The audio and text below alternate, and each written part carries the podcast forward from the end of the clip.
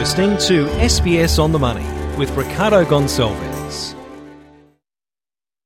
Daily 10 minute business and finance news wrap for this Monday, the 18th of September 2023. The Australian share market fell today. The S&P ASX 200 down 0.7% to 7,230 on the day, which was Michelle Bullock's first day as Reserve Bank governor.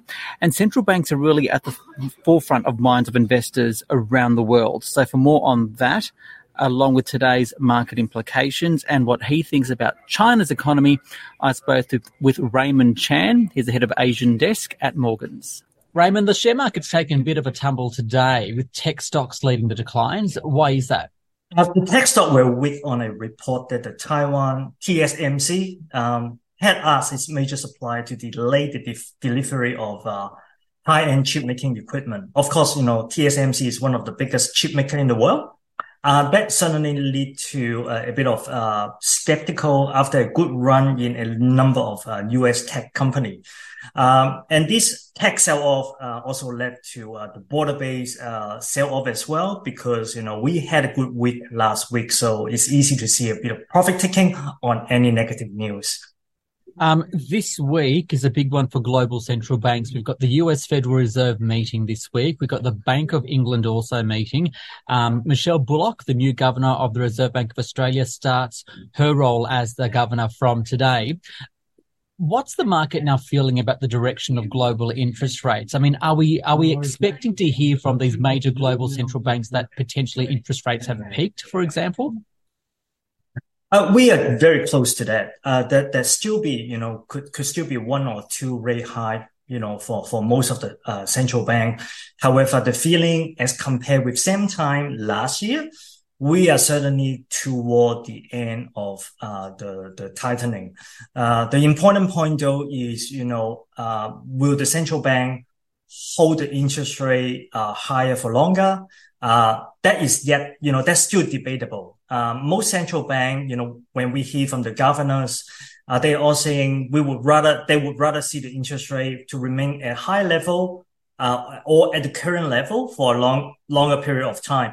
However, if we look at the inflation figures of the world, they are all, uh, picking out. So, um, there's a good chance, you know, we may see the end of, um, uh, rate hike cycle here. What about China, though? Um, I think there's been a lot of optimism about China over the past week, which flowed through to share markets, particularly here, about a potential inflection point in the nation. We know that the, um, speaking of central banks, the Chinese central bank has also started injecting some more stimulus as well in terms of lower interest, some, some lower interest rates, um, there. Do you think China's finally turned a corner? I think it's close to its inflection point. Um, only just a few months ago, you know, the market the market, the, all the economists are very positive about the reopening of China. That was December last year or even, you know, January this year. Since then, all the economic figures from China are going downhill, you know, one weaker than the other.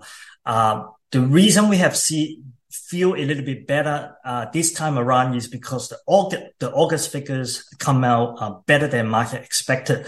Yes, there's still some area that lagging. However, the lagging factor is more to do with the, you know, pretty poor weather event in China and also, you know, some of the delays response. But overall, we see a much better trend, uh, in China. Uh, however, you know, whether doesn't mean that, you know, the China is going to grow uh, very quickly from here. Probably not the case. However, hopefully from what we are seeing on, on, on the month by month figures, the market will start to get a little bit less bearish about China.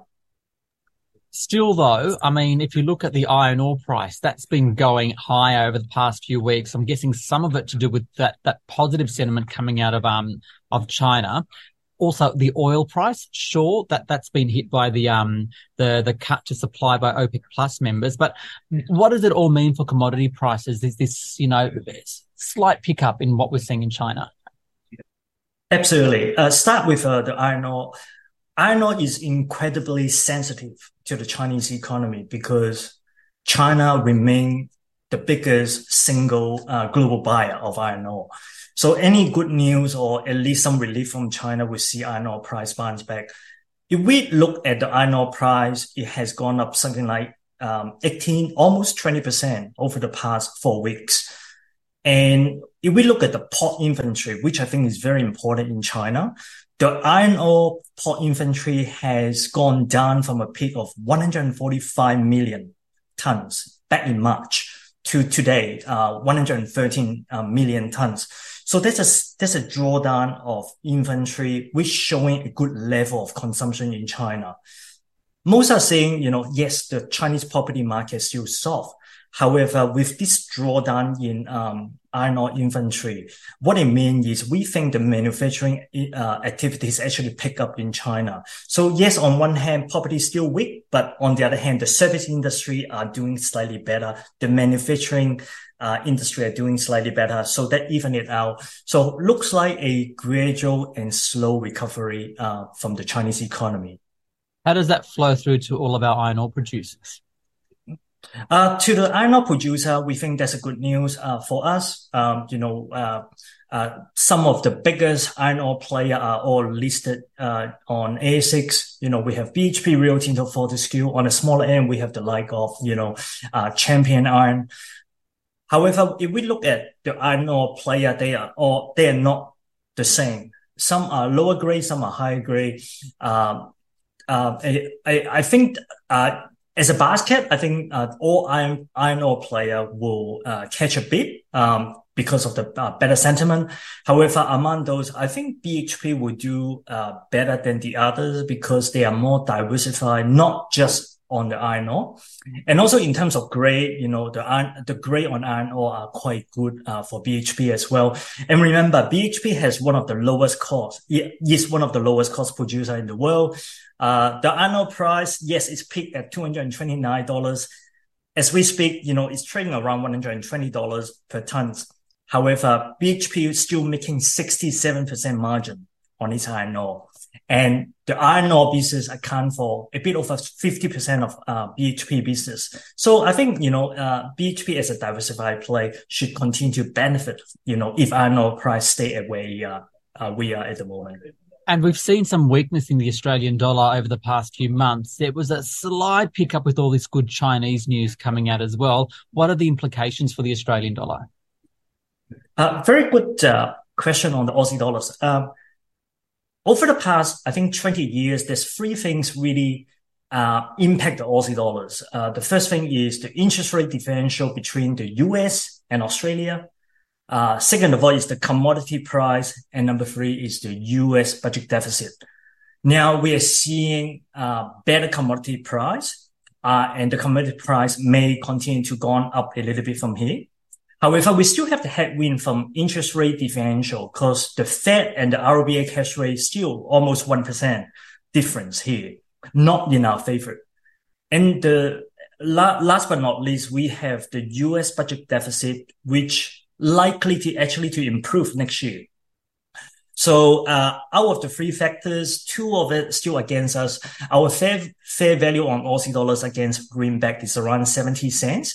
Uh, we see uh, a bit of, you know, yes, better commodity price, but the upside potential for Aussie is still limited as, as we speak. That was Raymond Chan there from Morgans. This SBS On the Money podcast is provided for informational purposes only. The content on this podcast should not be understood as constituting advice or a recommendation. It is not personal advice and does not consider your personal circumstances or objectives. You should contact a licensed professional before making any financial decision.